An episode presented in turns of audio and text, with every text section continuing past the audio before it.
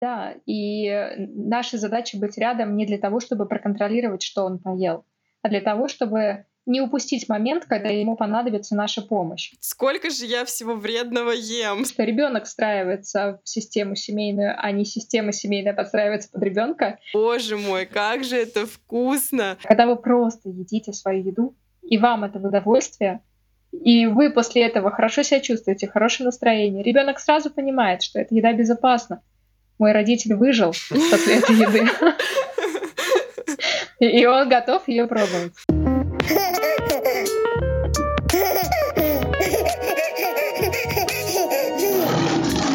Всем привет! Вы слушаете подкаст «Как приручить льва». И с вами его ведущие Марина Свобода и Степан Максимов. Восемь месяцев назад у нас родился сын Лев, и это искренний подкаст о родительстве. У нас сегодня долгожданный многими выпуск, выпуск про прикорм. И мы специально позвали консультанта по детскому питанию, чтобы выяснить, вообще, как подступиться к этому прикорму, как его правильно организовать, чтобы он был здоровым, чтобы малыш кушал и кушал столько, сколько ему нужно. В гостях у нас Елена Костромская, и сейчас она расскажет о себе побольше. Да, привет. Меня зовут Елена Костромская, и я консультант по детскому питанию и пищевому поведению. Я консультирую и по началу прикорма, и по налаживанию пищевого поведения детей более старшего возраста, вплоть до подросткового возраста. И вопросы возникают не только в начале пути. Ребенок растет, развиваются его компетенции, начинаются какие-то новые приколы, и родители приходят снова. И родители приходят на разных этапах развития ребенка с новыми вопросами за ответами ко мне. И на самом деле это очень классная тема, когда есть поддержка одного и того же эксперта, уже проверенного и знакомого, который уже знает вашего ребенка и который поможет вам на пути его взросления. Можешь рассказать поподробнее, как ты вообще пришла в эту профессию? В эту профессию привел меня мой сын, когда-то я была клиентом. То есть когда-то я обращалась сама за помощью к консультанту. Моим консультантом была Полина Казимирова, основательница школы самоприкорма. И я была жадная до знаний, мне нужно было все узнать. Я изучила вдоль и поперек ее блог, ее книгу, я просмотрела ее курсы и была очень активна в чате. И в тот период просто так совпало, счастливый случай, Полина задумалась о том, что ей нужна помощь в виде куратора, который будет снимать часть нагрузки в ее чатах. И она предложила мне эту работу. То есть когда-то я была клиентом, я решала свой вопрос с ее помощью и уже прокачалась настолько, что сама могла уже консультировать. Под ее чутким руководством я это начинала делать сначала в ее чатах, а потом уже перешла к личной практике. Это очень здорово, что на личном примере все, точнее, на личном опыте все это пережито, на своих эмоциях. Поэтому, я думаю, желание помочь, оно еще больше в связи с этим. Да, и самое интересное, что я начинала с педиатрического прикорма. О! Я узнала, я узнала о самоприкорме, когда ребенку было уже десять месяцев. То есть я знаю и про тот, и про другой прикорм. Я могу его подробно разложить, как его совместить, как перейти с одного на другого, или почему стоит выбрать один, а не другой. Кому-то подходит больше педиатрический прикорм, кому-то самоприкорм. Оба имеют место быть. Но мне больше нравится самоприкорм. Если у меня будет когда-нибудь второй ребенок, он пойдет по методу самоприкорма, я уже решила для себя. Мне нужно было переводить ребенка на кусочки. Я не знала, в каком формате подать еду, чтобы ребенок не подавился. Ребенок же еще не умел жевать, и мне было страшно. И на самом деле это очень частый вопрос, что делать, чтобы ребенок не подавился. Мне страшно давать ему кусочки. С этим вопросом чаще всего приходят на этапе вот как раз перехода с пюре на кусочки. Да, мы уже немножко проспойлерили, что Елена будет рассказывать про самоприкорм в основном, потому что да. Мы сами со Стёпой идем по пути самоприкорма, и у нас вообще не было никаких альтернативных вариантов. Я сразу хотела по самоприкорму идти, потому что ну, так сложилось, что мое окружение, скажем так, ну вот именно люди, которым я прислушиваюсь, авторитетные мнения, пропагандировали самоприкорм. И про книгу Полины Казимировой я услышала еще за два года до того, как собиралась стать мамой. То есть это вот настолько было давно. И я тогда уже подумала, блин, как это классно, что ребенок изначально э, изучает продукты в таком виде, в каком они должны быть. То есть не в пюрированном формате, а вот именно сразу он смотрит и видит, что брокколи — это такое соцветие красивое, что мясо, его нужно как бы иногда пожевать. Ну, понятно, что мы не даем кусок мяса сразу, сейчас мы про это расскажем тоже. Но просто, короче, мне так это вдохновило, эта идея, что ребенок будет прям изучать еду сразу такой, какая она есть, что у нас других вариантов не было.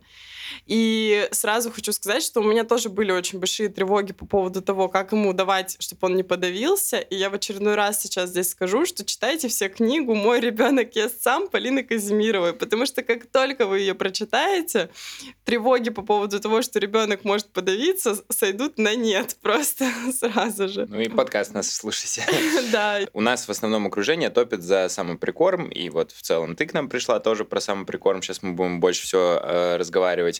Вот, но э, давай тогда, Лен, расскажешь нам вообще, ну, то есть, а почему изначально больше было, допустим, там раньше кормили пюре, в чем, в чем плюсы пюре, в общем? Понятное дело, что большая часть выпуска будет посвящена самоприкорму, угу. Вот, но вначале хотелось бы именно услышать про пюре, то есть, какие там есть плюсы, ну, большинство отдает предпочтение, в том числе и педиатры, да, именно пюре.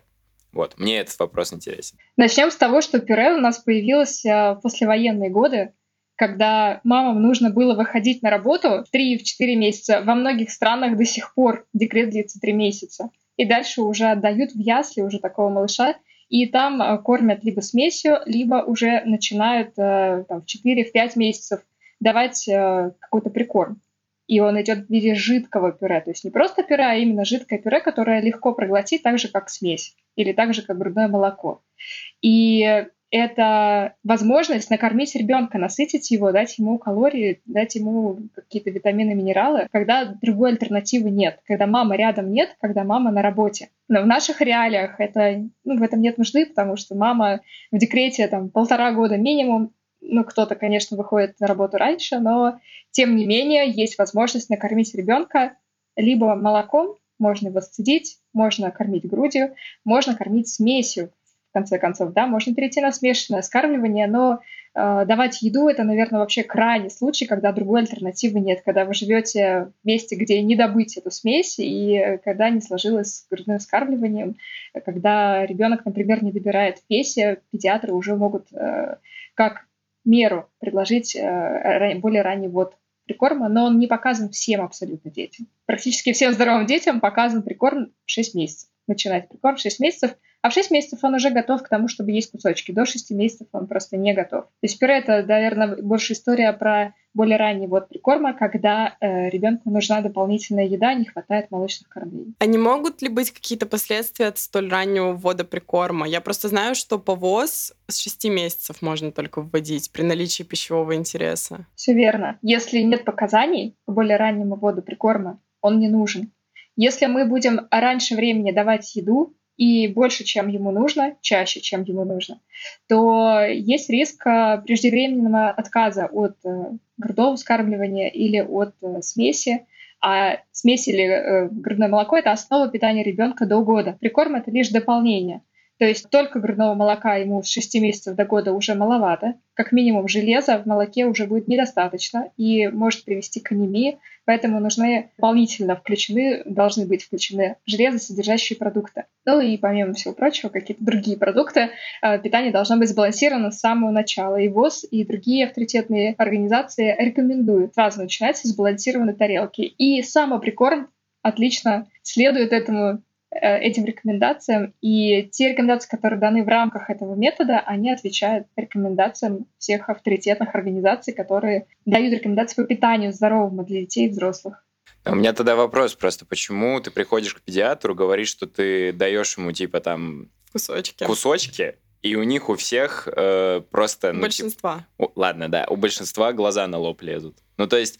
Как бы, как это? Это все влияние, получается, вот, ну, вот все еще того же старого, ну, мышления, я не знаю, как это назвать. У нас за все время, за Левину жизнь, очень часто менялись педиатры, ну, так сложилось просто у нас. И у нас первые два педиатра были молодые девочки, и они были очень прогрессивные, и они нормально на это реагировали. А после педиатры, которые у нас были, они все, ну, мы, то есть, даже уже не говорим, что мы кусочками кормим, потому что мы боимся очень агрессивной реакции. реакции, очень яркой такой реакции на то, что это страшно, не полезно, у него нет зубов и так далее. Ну, начнем с того, что я не врач, я не педиатр, и я не могу знать, почему педиатры руководствуются этим методом. Но я могу предположить, что в университетах учат педиатров как раз лечебным мерам, когда показано, и им рассказывают, как сделать так, когда это нужно. Но если это не нужно, то есть если мы говорим о здоровых детях, то при чем тут врач, спрашивается? Врач не, консульта... не консультирует по питанию, это за рамками его ответственности. Он должен лечить, он должен наблюдать, он должен следить за тем, чтобы ребенок укладывался в норму. Если у него нормальный вес, нормальный рост, и он здоров, ну как бы и все, моя работа здесь закончена, мне здесь делать нечего. И если он рекомендует что-то по питанию, то он рекомендует больше не как эксперт, а как просто человек, который что-то, может быть, знает и думает, что знает истину. И наверняка он это делает из благих намерений, не чтобы навредить. Просто он опирается на те знания, которые у него есть. Тогда давай обсудим правила безопасности на самоприкорме, чтобы люди поменьше боялись. То есть я, когда говорила даже вот отцу своему, например, э, что мы будем кормить кусочками, он был шокирован. Он говорил, как это кусочками? Ну, конечно, понятно, mm-hmm. что нас никто не кормил двадцать лет назад кусочками еще тогда. И вообще в разумах людей в основном такая мысль, что как ребенок будет есть кусочки, если у него еще нет зубов. Хочется развенчать этот миф, что он может есть без зубов кусочки. На самом деле э, не всех кормили пюре. Да? Меня кормили кусочками. Правда? Да.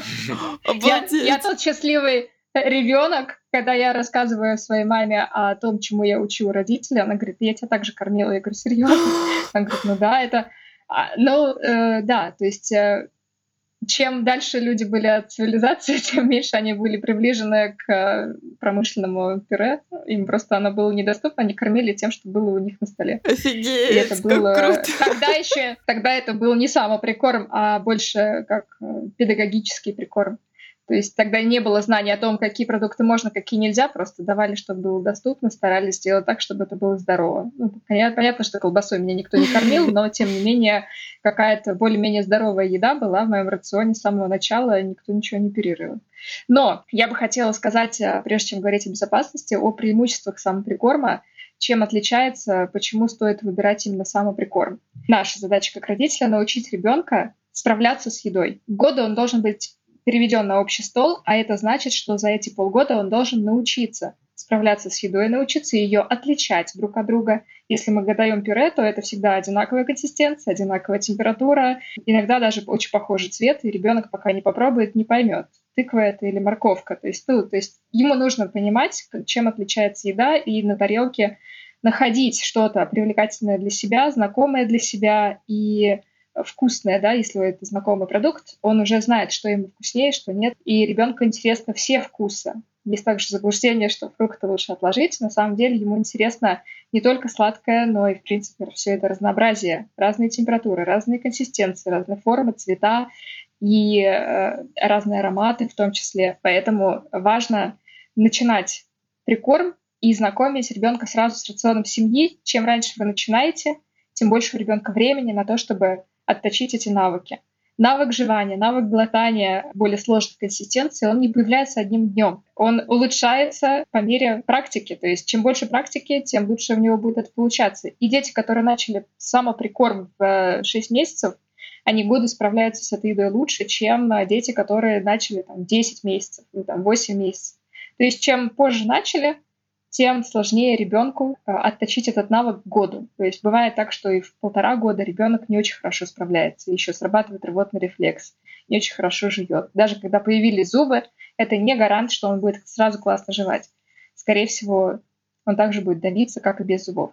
Поэтому лучше начинать сразу. А пережевать мягкую пищу можно и дёснами, и размять ее языком. Пища обработается дополнительно еще слюной, запустится процесс пищеварения, все прекрасно усвоится. И тут как раз мы переходим к безопасности. Пища должна быть э, достаточно мягкой. Если мы говорим о твердых продуктах, то их нужно либо измельчить, то есть мы можем натереть на терке, или тонкой соломкой нарезать, если это яблоко, морковь, то есть достаточно твердый продукт, который мы не можем раздавить подушечками пальцев. Если это орехи или семечки, то их нужно будет в крошку измельчить. Чем мельче крошка, тем лучше этот продукт усвоится. Также риск подавиться есть круглыми продуктами, которые ребенок может целиком в рот вложить, который легко может застрять в трахее, если он поперхнется, попадет не в то горло. Чтобы понимать, какие продукты нужно разрезать, а какие можно целиком или какие достаточно придавить, мы можем ориентироваться на диаметр маслины, диаметр помидорки черри.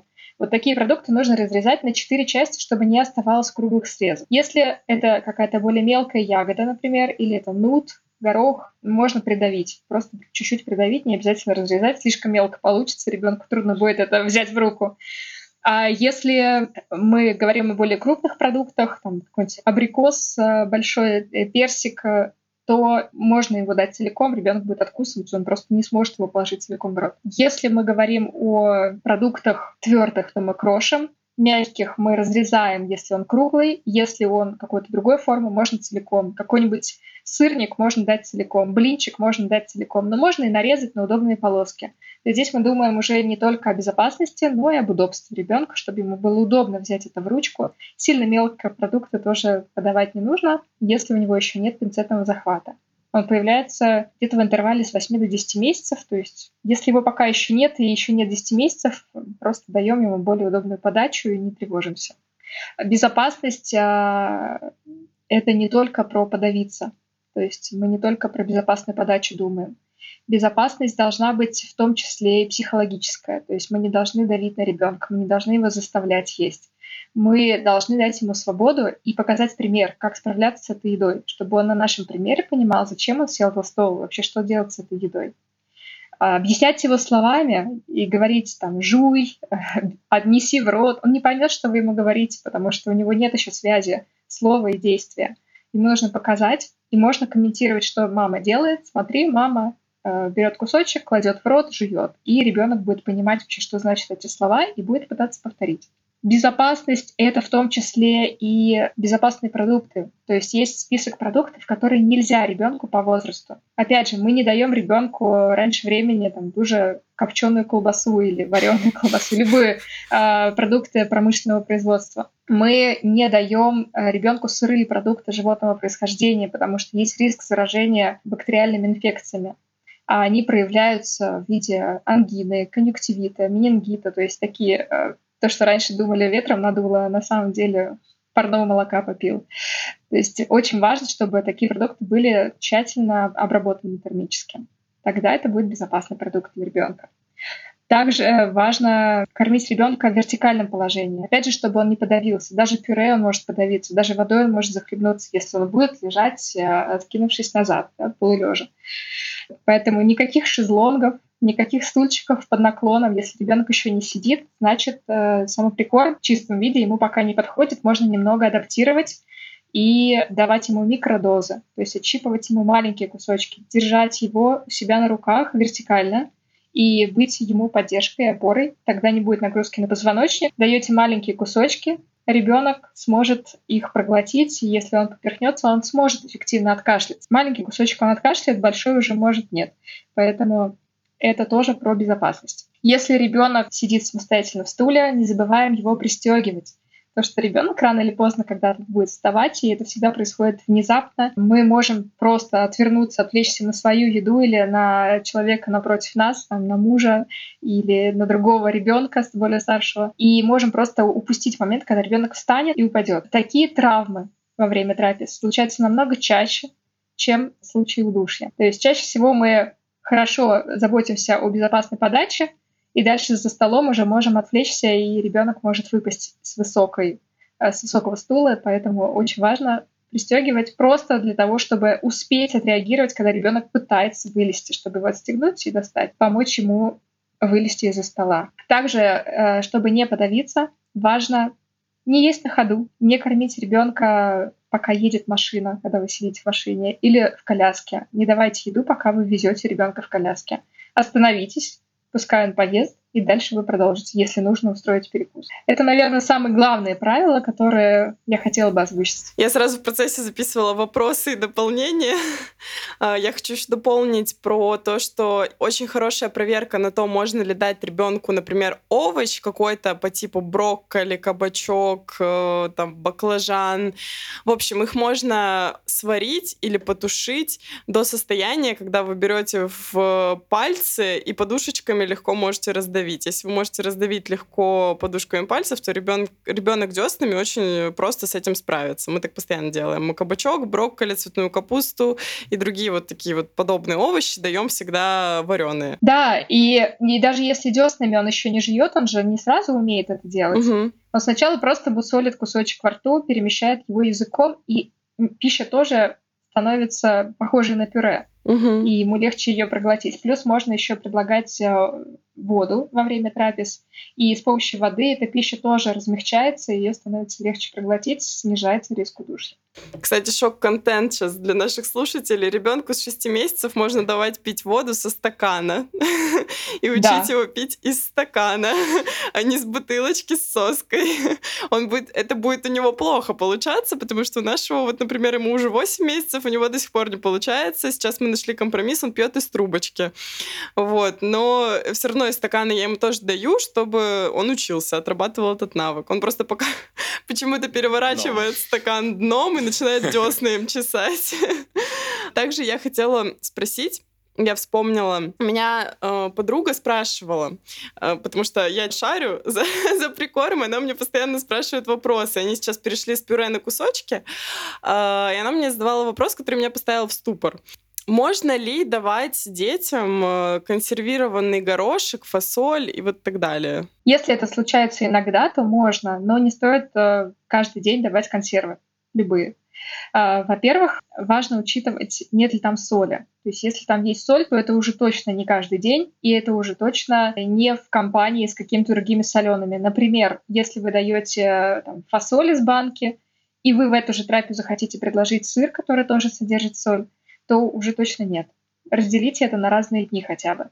Если вы даете кукурузу, и у вас стоит выбор дать ее из банки консервированную или отварить початок, лучше отварить початок, он будет полезнее, здоровее. Но консервы имеют место быть, если они с хорошим составом, если в них нет ничего лишнего. А, еще я хотела дополнить, что пинцетный захват — это когда ребенок может пальчиками брать, потому что изначально он берет целую полностью ладошкой продукт, а потом он начинает брать пальчиками. Вот когда он начинает брать пальчиками, это пинцетный захват. Все правильно сказала? Да, да, все правильно. И обычно они еще оттопыривают мизинчик, очень похоже на аристократа. Да, наш так делает. Вот если он начал так делать, значит, это первое проявление пинцетного захвата. Вот насколько имеет место быть, например, мы с Левой начинали самоприкорм, когда он еще не сидел. В общем, мы кормили его, когда он лежал на животе. Насколько это вообще имеет место быть, и вообще, ну, мы там нормально делали? Ну, мы, получается, типа, клали клеенку, ставили также тарелочку, и он на животе лежал и сам себе выбирал продукты также. Ну, естественно, там были микродозы, но просто вот он учился на животе изначально, пока не сел. Ну, это мы сделали так не просто, потому что нам захотелось, а потому что, ну, мы знаем различия пищевого, отличия пищевого интереса от просто интереса чисто детского. Вот, и как нам показалось, это уже начался именно пищевой интерес, потому что он начинал уже там типа плакать, когда мы садились есть и всякое такое. Ему давали ложку, он ее выбрасывал, дайте еду, да, требовал да, да. прямо. Мы ему начали давать потихоньку вот на животе, пока он лежал. Официально такой рекомендации нет. Научно это никак не обосновано, но вспомните себя. Если вдруг вы лежите где-то на пляже, на пикнике и что-то перекусываете, вы лежа на животе, скорее всего, вам будет удобно что-то прожевать и проглотить, нежели чем вы будете лежать на спине. Глотать лежа на спине – это категорически неудобно и небезопасно даже взрослому. А вот если мы лежим на животе, и ребенок лежит на животе, ему легче будет не откашлять, у него есть опора, если вдруг он поперхнется. Поэтому такой вариант больше подходит для детей, которые еще не сидят сами, то есть их спина еще недостаточно окрепла, но при этом они могут опереться на руки, и все равно проход до желудка, да, вот, свободен. Э, он, он будет э, ближе к вертикальному. Поэтому такой вариант больше подходит. Именно в таком положении можно дать ребенку кусочки покрупнее, если он еще не сидит. Он сможет, даже если он не поест сам, он сможет изучить эту еду руками. Если он э, может донести до рта, он еще и покормит себя. А если мы будем кормить его вертикально, держа у себя на руках, то мы можем давать только микродозы, крупные кусочки ему небезопасно. Как понять, что лучше все-таки лежа на животе? Когда вы сидите за столом, едите свою еду и угощаете микродозами ребенка, а он тянется к вашим кусочкам, значит, точно лучше его положить вертикально, и пускай он изучает эти кусочки. А если ребенок не тянется к ним, ну просто охотно открывает рот и пробует микродозы, и вам удобно так сидеть, и вы видите ребенка, например, поставили зеркало напротив или включенную камеру на телефоне, и вы видите его, он видит вас, и вам так удобно. Можно вертикально кормить. Можно вообще комбинировать эти методы, эти способы. Почему бы и нет? Оба имеют место быть. Да, мы, кстати, комбинировали, мы на себе его тоже кормили. Ну, да, да, Просто да. когда на себе кормишь, ты тоже весь в еде. Будьте готовы, родители, если что, потому что он часто ему даешь, он выбрасывает, потом бросит еще, он опять выбрасывает. Вот мы, кстати, плавно переходим к вопросу, как вообще понять, что малыш готов в целом? Что он, ну, то есть, вот везде говорят при наличии пищевого интереса. Что это вообще за такая мифическая вещь, пищевой интерес? Как его распознать? У всех по-разному проявляется. Кто-то начинает требовать еду, а кто-то просто соглашается попробовать, когда вы предлагаете. То есть вы подносите ребенку кусочек на уровне рта, но на таком расстоянии, чтобы он его мог разглядеть. То есть не вкладываете в рот, а просто подносите, рассказываете, что это такое, спрашиваете, хочешь, он тянется ртом к этому кусочку и сам его съедает. Это будет уже самоприкорм, но с вашей помощью. Ну, вроде как вы его покормили, но он э, сам это разрешил делать с собой. Добровольно. Это было по его воле, да, по его желанию. Это тоже будет проявлением пищевого интереса, если он соглашается пробовать то, что вы ему предлагаете. Uh, у меня uh, была клиентка на консультации, которой врач рекомендовал дождаться пищевого интереса и не начинать прикорм, пока этот интерес не проявится. И она ждала, когда он начнет требовать еду, а он в силу своего характера этого не делал. И начало прикорма отложилось э, до года и трех месяцев. Ого! Пока она не услышала еще одно мнение, что прикорм все-таки надо было начинать э, там, шесть-шесть с половиной месяцев край.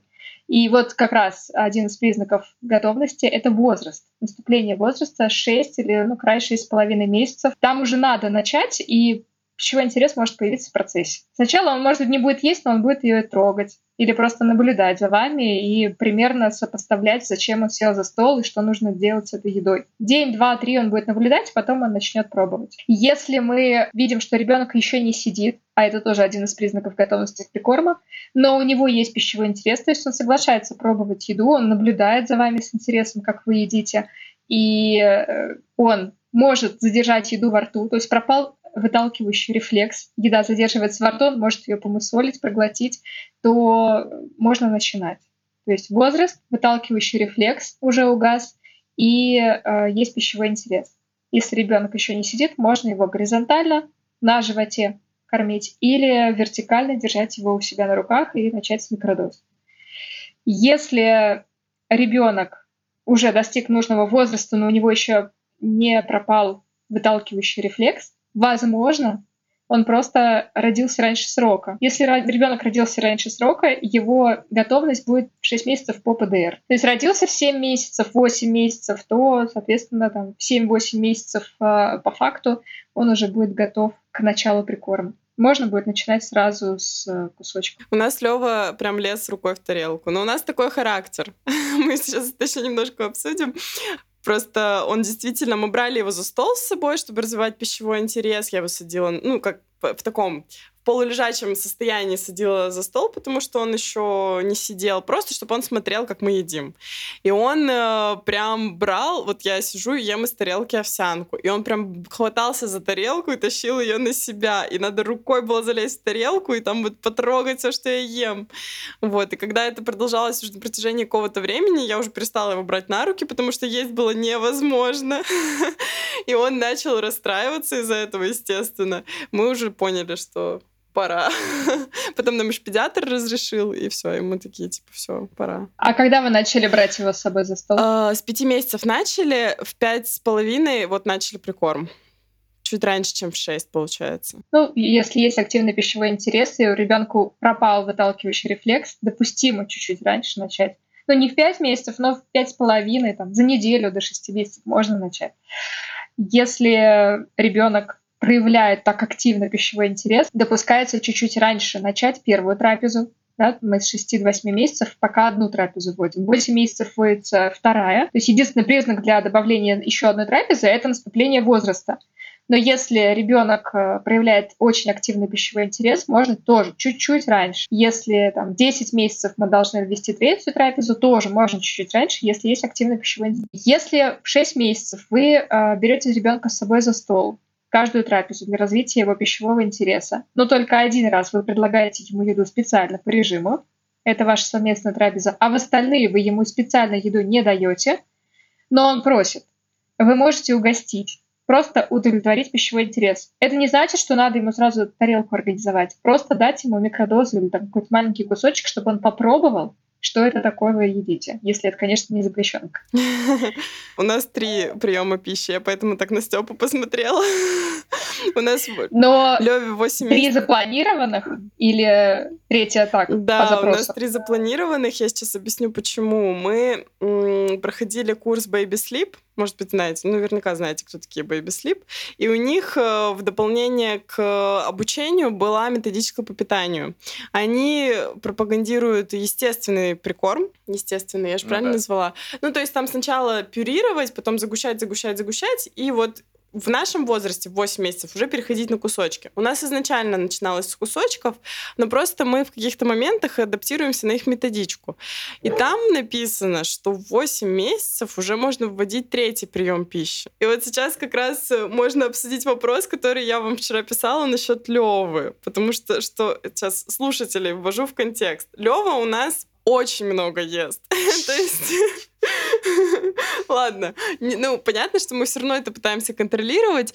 В общем, он точно не избирателен в пище, он точно не малоежка. Его, наверное, даже можно назвать многоежкой, потому что он съедает всю порцию, которую ты ему даешь. Неважно, что ты ему даешь. Новый это продукт, не новый. Он всегда съедает полную порцию, потому что ему всегда очень интересно, и он прям вот накидывается на еду. И я вчера писала Елене как раз вечером, что я бы хотела этот вопрос тоже затронуть, потому что меня он беспокоит. Потому что Лёва у нас мальчик не маленький, достаточно крупный. И сейчас вот Елена озвучивает мысль, что в восемь месяцев можно ввести только второй прием пищи. И я думаю, так, а вот здесь вот, наверное, мы и косячим.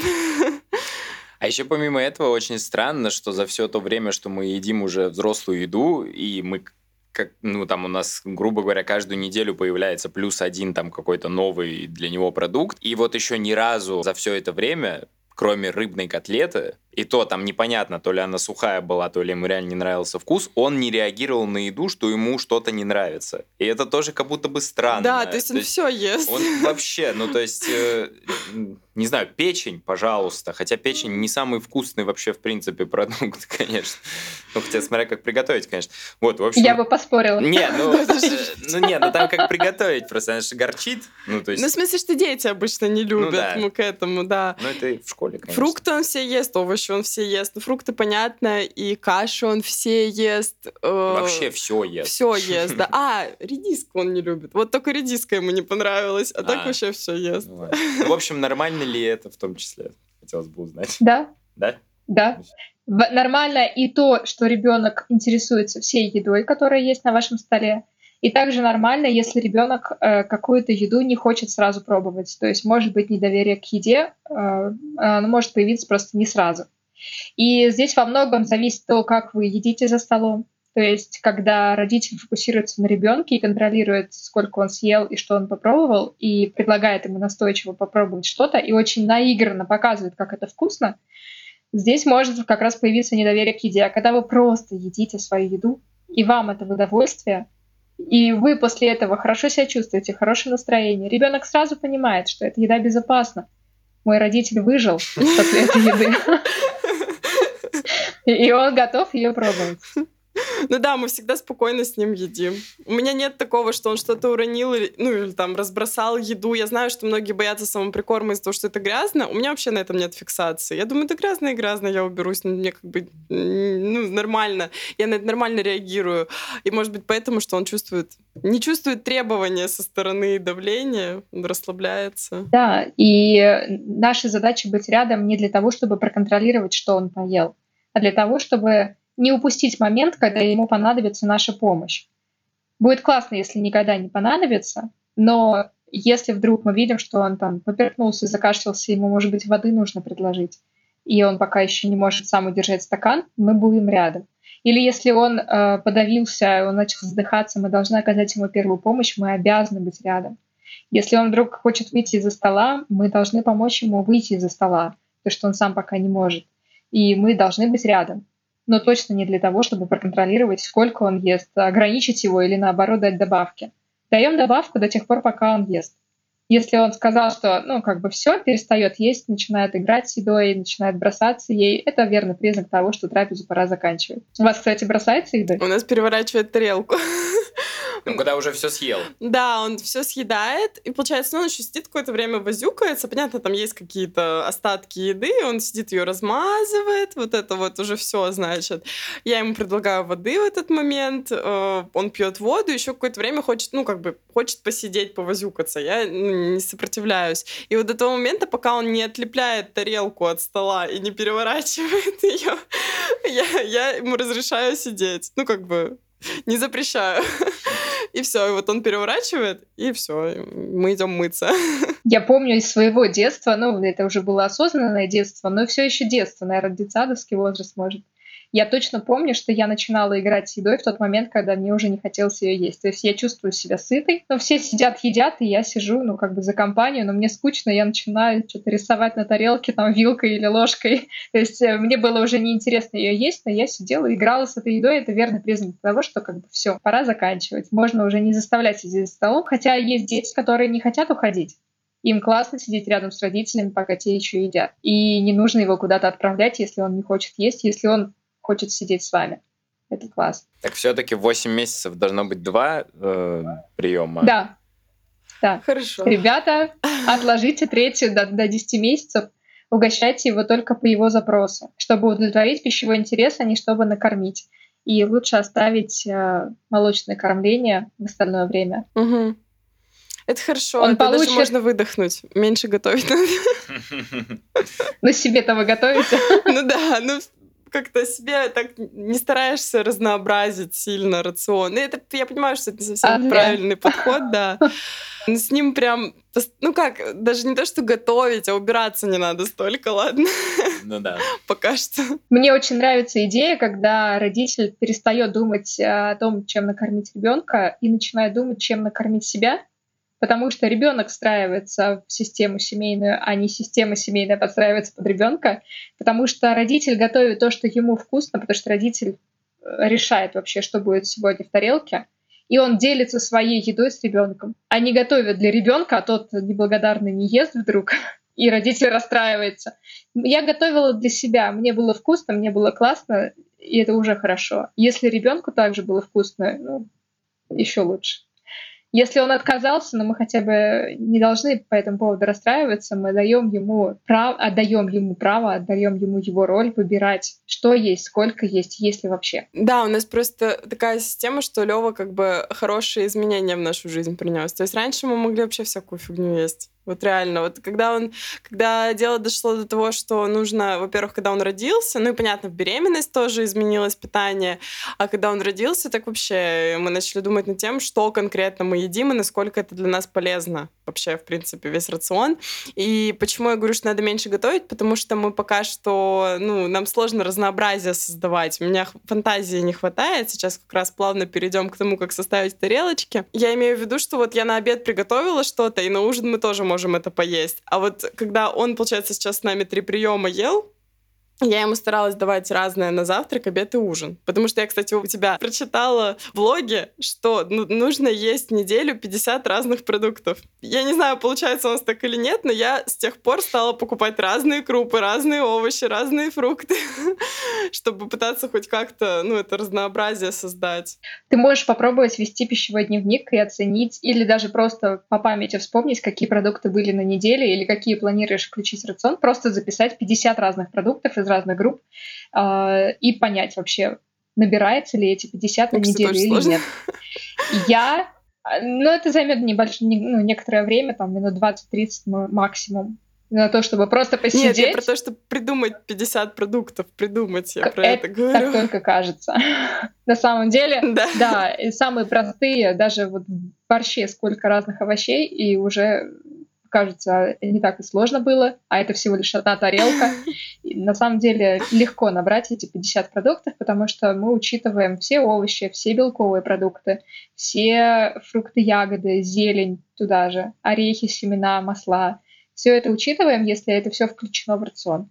Если мы говорим про идеальную тарелку, про сбалансированную тарелку, как ее составить, то да, здоровая тарелка, здоровое питание — это прежде всего разнообразные и сбалансированные. Все рекомендации разных стран. Я читала рекомендации официальные по детскому питанию, и по взрослому. Я проходила курсы отдельно по взрослой нутрициологии, повышала свою квалификацию. И по детскому питанию и пищевому поведению, вот недавно закончила курс, и читала рекомендации разных стран. И у большинства сходится в одном. Сократите соль, сократите сахар, сократите жирную пищу, съедайте пять порций овощей и фруктов, ну, то есть, по сути, в каждую трапезу включайте овощи и фрукты. И для баланса нужно добавлять к этим овощам и фруктам белковый продукт, для того, чтобы наш организм э, получал строительный элемент, чтобы мы чувствовали себя хорошо. У взрослых тоже строительный элемент нужен, потому что обновляются клетки в организме, а у ребенка еще и растет организм, ему тоже это нужно. В белковых продуктах есть минералы, для строительства нашей нервной системы, для строительства наших костей, наших волос и так далее. И в овощах есть витамины, которые помогают усваиваться этим минералам. То есть все это дополняет друг друга, и очень классно, когда это все есть в одной тарелке. Злаки также нужны нам для энергии, для того, чтобы ребенок рос. То есть он растет и во сне, и во сне тоже тратится колоссальное количество энергии. Поэтому злаки нужны тоже желательно в каждую трапезу. А белковые продукты — это мясо, рыба, морепродукты, яйца, молочные, кисломолочные продукты. Субпродукты сюда тоже идут, печень легкая и все прочее. Сюда же идут и бобовые, растительные. Там тоже достаточно большое разнообразие есть. Если мы говорим про овощи, фрукты, тут, наверное, все понятно. Ягоды. Если мы говорим про злаки, то это крупы, это и макароны, это и хлеб, и любые мучные изделия. Можно добавлять в выпечку цельные злаки, можно даже обычную крупу измельчить до муки в блендере и добавить ее в тесто. Сюда же идут и крахмалистые овощи. Картошка, батат относятся к ним. Сюда же идут и чечевица, она тоже крахмалистая. Чечевица вообще уникальный продукт, она и железом богата, и белком, и крахмалом, то, что может стать заменой злаком. Вполне. О, чечевицу мы любим. Да, вот Лёва сегодня ел чечевицу как раз. А я чечевицу воспринимала, ну да, я как злаковая ее воспринимала. Она и туда, и туда может подойти. То есть, э, если вы добавили ее в суп, она дополнит мясо отлично. То есть, если в тарелку получилось немного положить мясо, но туда еще попала чечевица, скорее всего, норма, вы все равно белка съедите. А как суп давать маленьким? Лёва у нас супы не ест. Смотря какая консистенция. Если там легко отделимые кусочки, да, друг от друга, если они не разварились в кашу, то можно гущу отдать на тарелке, как обычное второе блюдо. А бульон можно дать в чашке или вообще не давать, им не обязательно. Классно. Ну, а суп-пюре понятно, как, как пюре. Если что. У меня, кстати, супы-пюре прям не хочет даже пробовать.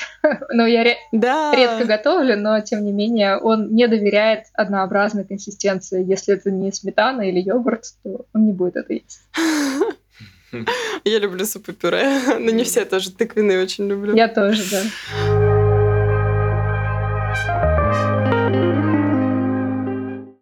Вопрос от подписчицы. Ребенок шесть с половиной месяцев, вес шесть килограмм шестьсот грамм, ГВ, грудное вскармливание, ест каши, пюре овощные, но выплевывает. Что делать? Вес шесть тысяч шестьсот, да? Угу. шесть с половиной месяцев. Здесь в вопросе непонятно, мальчик это или девочка. У мальчиков и девочек разные нормы по весу. И сложно понять, нормальный ли вес, не зная, какой вес был при рождении.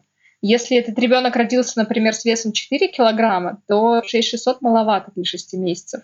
И нужно понять, в каком момент вес стал снижаться. Он снижается постепенно или был резкий скачок? Может быть, были какие-то объективные причины для этого. Либо, возможно, он родился с весом там, три килограмма, и тогда это может быть нормальный для него вес, и ребенок гармонично развивается. Это про вес. Всегда смотрим в динамике и учитываем, какой был изначально вес. Также учитываем рост, потому что, может, по росту он гармонично растет, а по весу нет. Либо слишком мало, либо слишком много, тоже смотрим. И вес до года чаще корректируется не едой, а именно молочными кормлениями. То есть выстраивается какой-то режим, и здесь я рекомендую обычно подключить коллег из смежной профессии, подключать консультантов по грудному вскармливанию.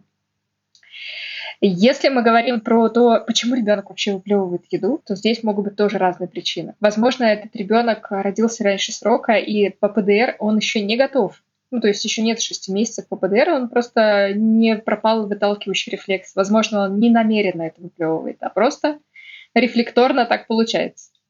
Возможно, ему не нравится перированная еда, и он уже готов кусочкам. Соответственно, можно отменить пюре и начать давать ему кусочки. Возможно, ребенок не ожидал такую температуру, может быть, слишком холодная, он ожидал что-то другое. То есть просто от неожиданности он может это сделать. А, возможно, эта еда попала к нему в рот неожиданно. То есть обратите внимание, как вы кормите. Возможно, ребенок не готов к тому, что вы вложите ему в рот эту еду. Вообще, в принципе, не надо вкладывать еду в рот. Ребенок сам должен к ней тянуться. И никогда не кормите между делом, пока внимание ребенка сфокусировано на чем-то другом. Это основные причины, почему может выплевывать, но здесь важно понять причину. Ее можно понять методом исключения. И работать с ней, то есть не пытаться лечить симптом и там, отвлекать его и продолжать настаивать, чтобы он все-таки проглотил. Сейчас выплюнул, может, в следующий раз проглотит. Нет, ну, давайте поймем, почему, и изменим тактику. Мне вот почему-то сразу, когда я прочитала этот вопрос, хотелось порекомендовать, но я, конечно, вообще не эксперт, вы меня можете не слушать, но это как бы по книге Полины Казимировой опять у меня восприятие. Я бы сделала так. Непрошенные советы в студию называются.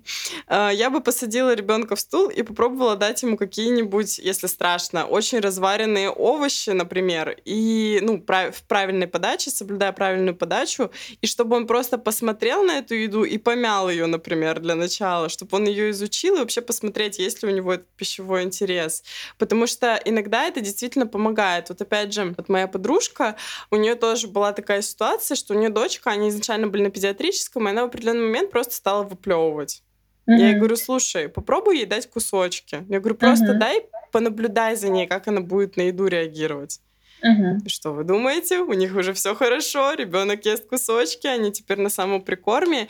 Просто я так понимаю, что не было доверия за счет того, что мама ест что-то одно, да. А я ем что-то вообще непонятное другое. И меня еще кормят с ложки, я сама не управляю своим приемом пищи, мне это не нравится. Но я просто как бы, я в этой ситуации пытаюсь себя поставить на место ребенка, мне бы тоже не понравилось. Ну, да. Типа я хочу сама есть, пытаться, и хочу есть то, что ест доверенное мое лицо, мама моя. Угу. У меня сейчас на консультации мама, которая кормит ребенка такой же едой, как которую ест сама.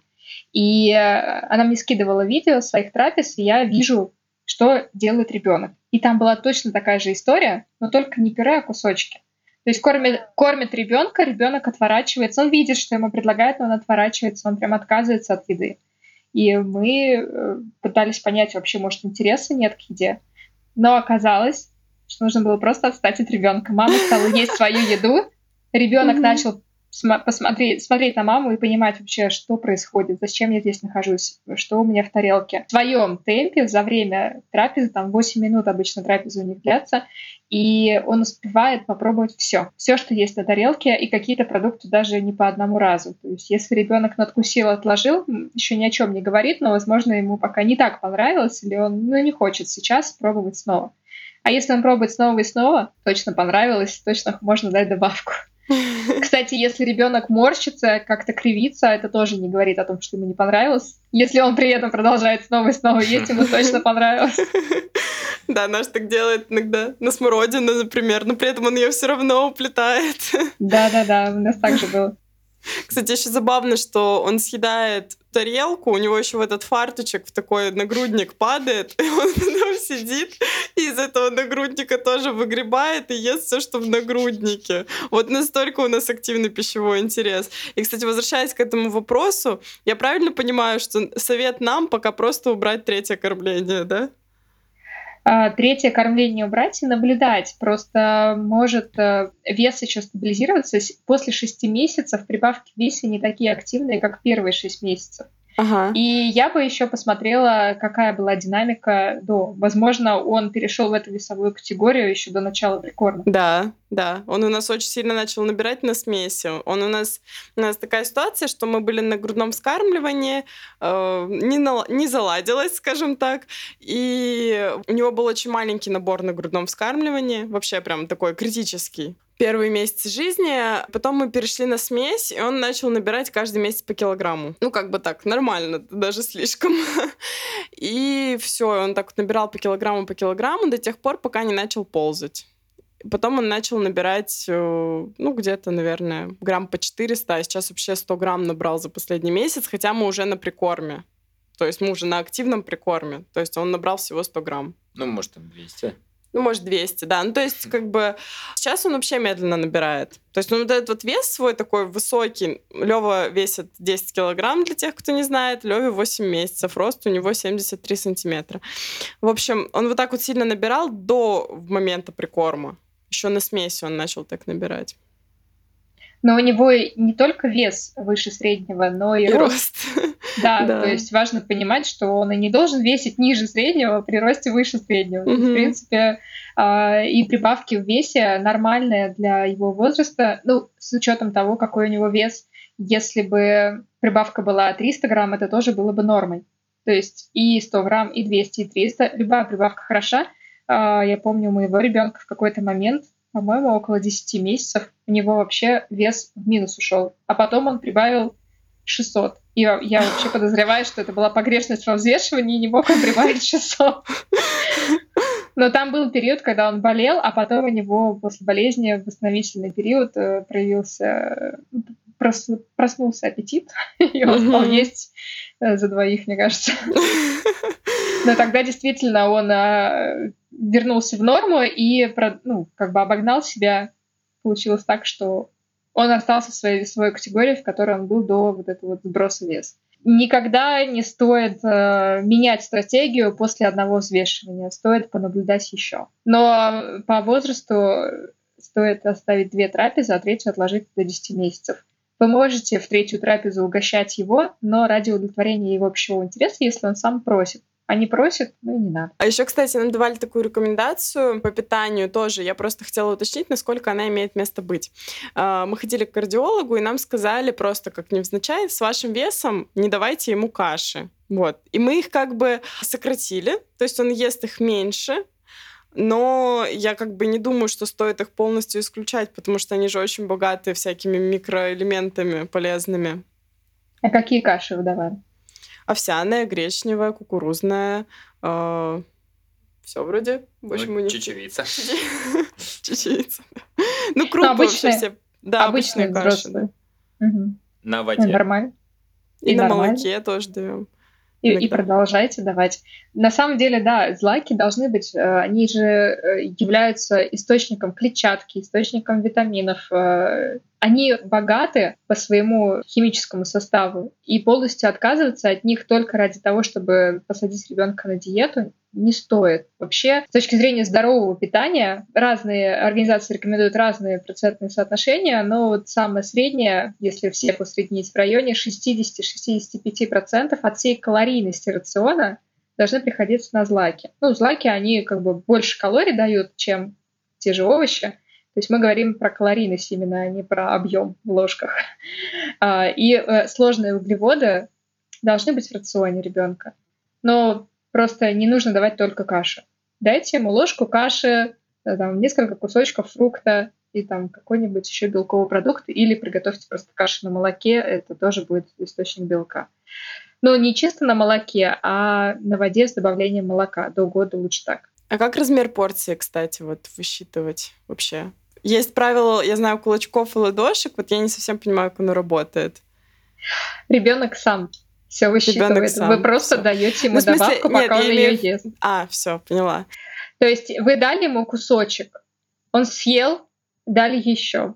Если вы дали ему сразу взрослую порцию, возможно, просто тарелка случайно перевернется, и он ничего не съест.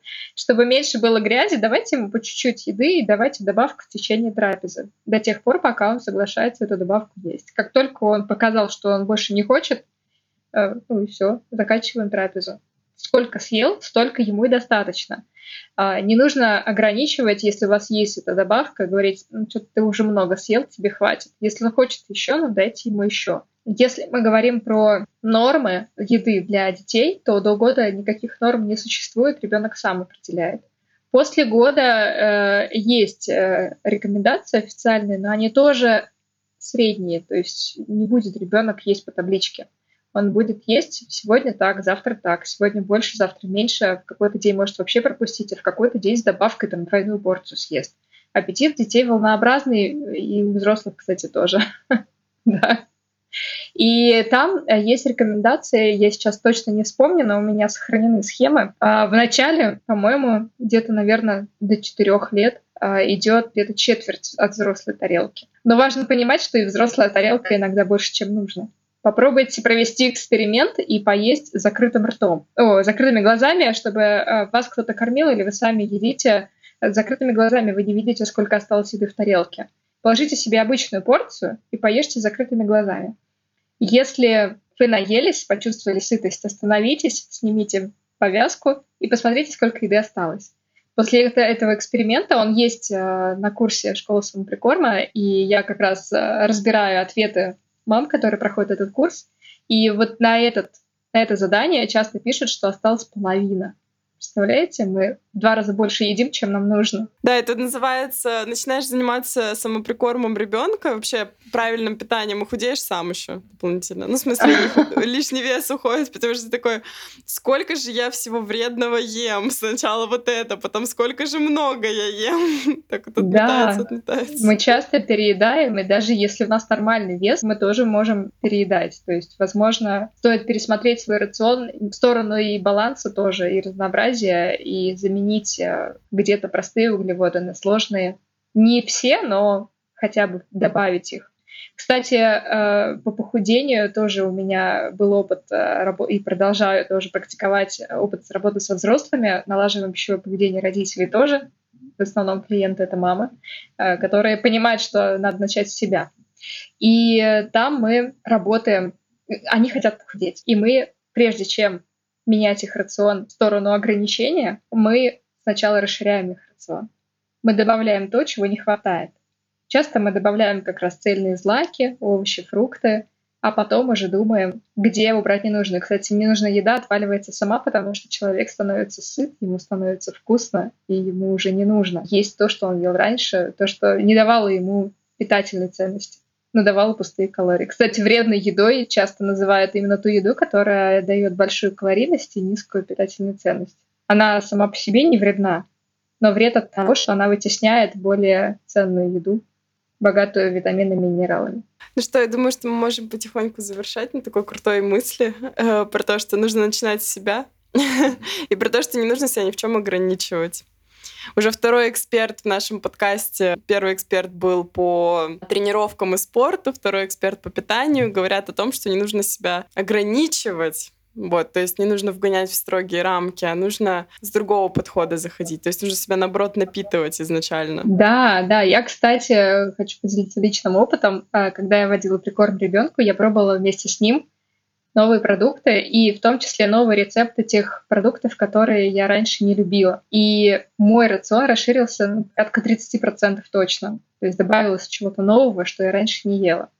Это очень классно. И я даю такие рекомендации всем. Расширяйте свой рацион тоже, не бойтесь пробовать новое. Да, это правда. Мы только вчера, мне просто в голову взбрело, что я хочу приготовить хумус. Вот. Потому что Лёве как-то разнообразить прикорм. Это был такой вкусный ужин. Я прям сидела и говорила: боже мой, как же это вкусно! И там было все: и белок, и злаковый. Ну, то есть мы взяли хлеб, купили цельнозерновой, э, мазали это все вот хумусом, и сверху еще фарш. И вот у нас все, а у Лёвы еще были овощи. Вот, честно признаюсь, мы овощи вчера не ели в этот прием пищи. Вот, но было очень вкусно. Я думала как раз вчера вот над тем, что благодаря тому, что мы так грамотно подходим к этому вопросу питания Лёвиного, мы свою жизнь тоже делаем лучше. То есть мы свое здоровье тоже подтягиваем. Поэтому я думаю, что все, кто разумно и осознанно подходит к этому вопросу, свою жизнь тоже улучшают. Не только жизнь ребенка, не только здоровье ребенка, но и свое тоже. Потому что ты начинаешь себя менять, потому что всегда же нужно с себя начинать. Все это знают. Да, я согласна. И помните про то, что разнообразное питание дает столько же удовольствия, разнообразие вкусов дает столько же удовольствия, сколько нам дает сладкая пища.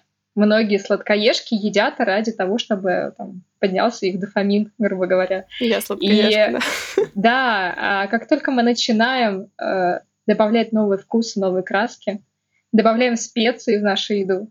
Кстати, детям тоже можно специи сначала прикорм. Это дает нам столько же удовольствия. Спасибо тебе огромное, что ты к нам пришла. Спасибо за приглашение, мне было очень приятно. Было очень приятно пообщаться, очень много нового я открыла для себя. Хотя я думала, что я уже такой подкованный родитель, mm-hmm. но все равно как минимум то, что Лёву надо два раза кормить. Да, вообще супер важная информация. Да, поэтому я очень благодарна, что ты пришла. Хочу вам и вашим слушателям сделать подарок. Мы сегодня поднимали такую тему, как что положить в тарелку, да, как составить идеальную тарелку. И у меня сейчас в разработке, я вот-вот уже заканчиваю оформление такого конструктора трапез для основных трапез, завтраки, обеды, ужины, и для перекусов, они вам после года тоже будут актуальны. Там вы сможете просто из этой схемы выдернуть те продукты, которые вам сегодня хочется поесть, соединить их между собой, и у вас получится идеальная тарелка. Вот такой Ого! конструктор, такую... такой чек-лист, памятку, не знаю, как еще назвать, я хочу подарить вам, вашим подписчикам, вашим слушателям. Чтобы как-то найти меня и получить этот чек-лист, можно это сделать, наверное, через Telegram или Instagram. Можно его озвучивать в запрещенную сеть.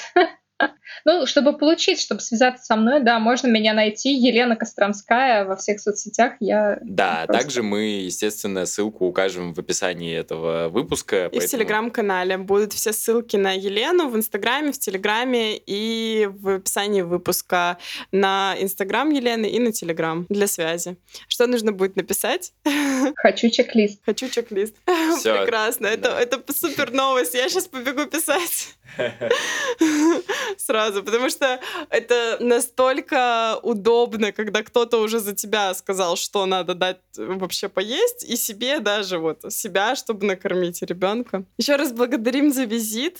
И я думаю, что после того, после прослушивания этого выпуска, если у вас есть какие-то вопросы по питанию, вы можете обращаться к Елене. Она проводит консультирование детей, как она уже сказала, сначала прикорма и вообще даже взрослых детей. Поэтому и, и взрослых. Даже взрослых. Да. Поэтому, если у вас есть какие-то вопросы, опять же, ссылки все будут в описании выпуска, в Телеграме к выпуску и в Инстаграме. Подписывайтесь, задавайте вопросы, записывайтесь на консультации. Да, я буду рада оказать и информационную, и моральную поддержку. Я хочу сказать напутственное слово всем родителям. Занимайтесь пищевым поведением ваших детей до того момента, пока ваше мнение для них еще авторитетно. Ваша задача — научить детей здоровому отношению с едой. И вы можете это сделать. Если не знаете как, я вам в этом с удовольствием помогу.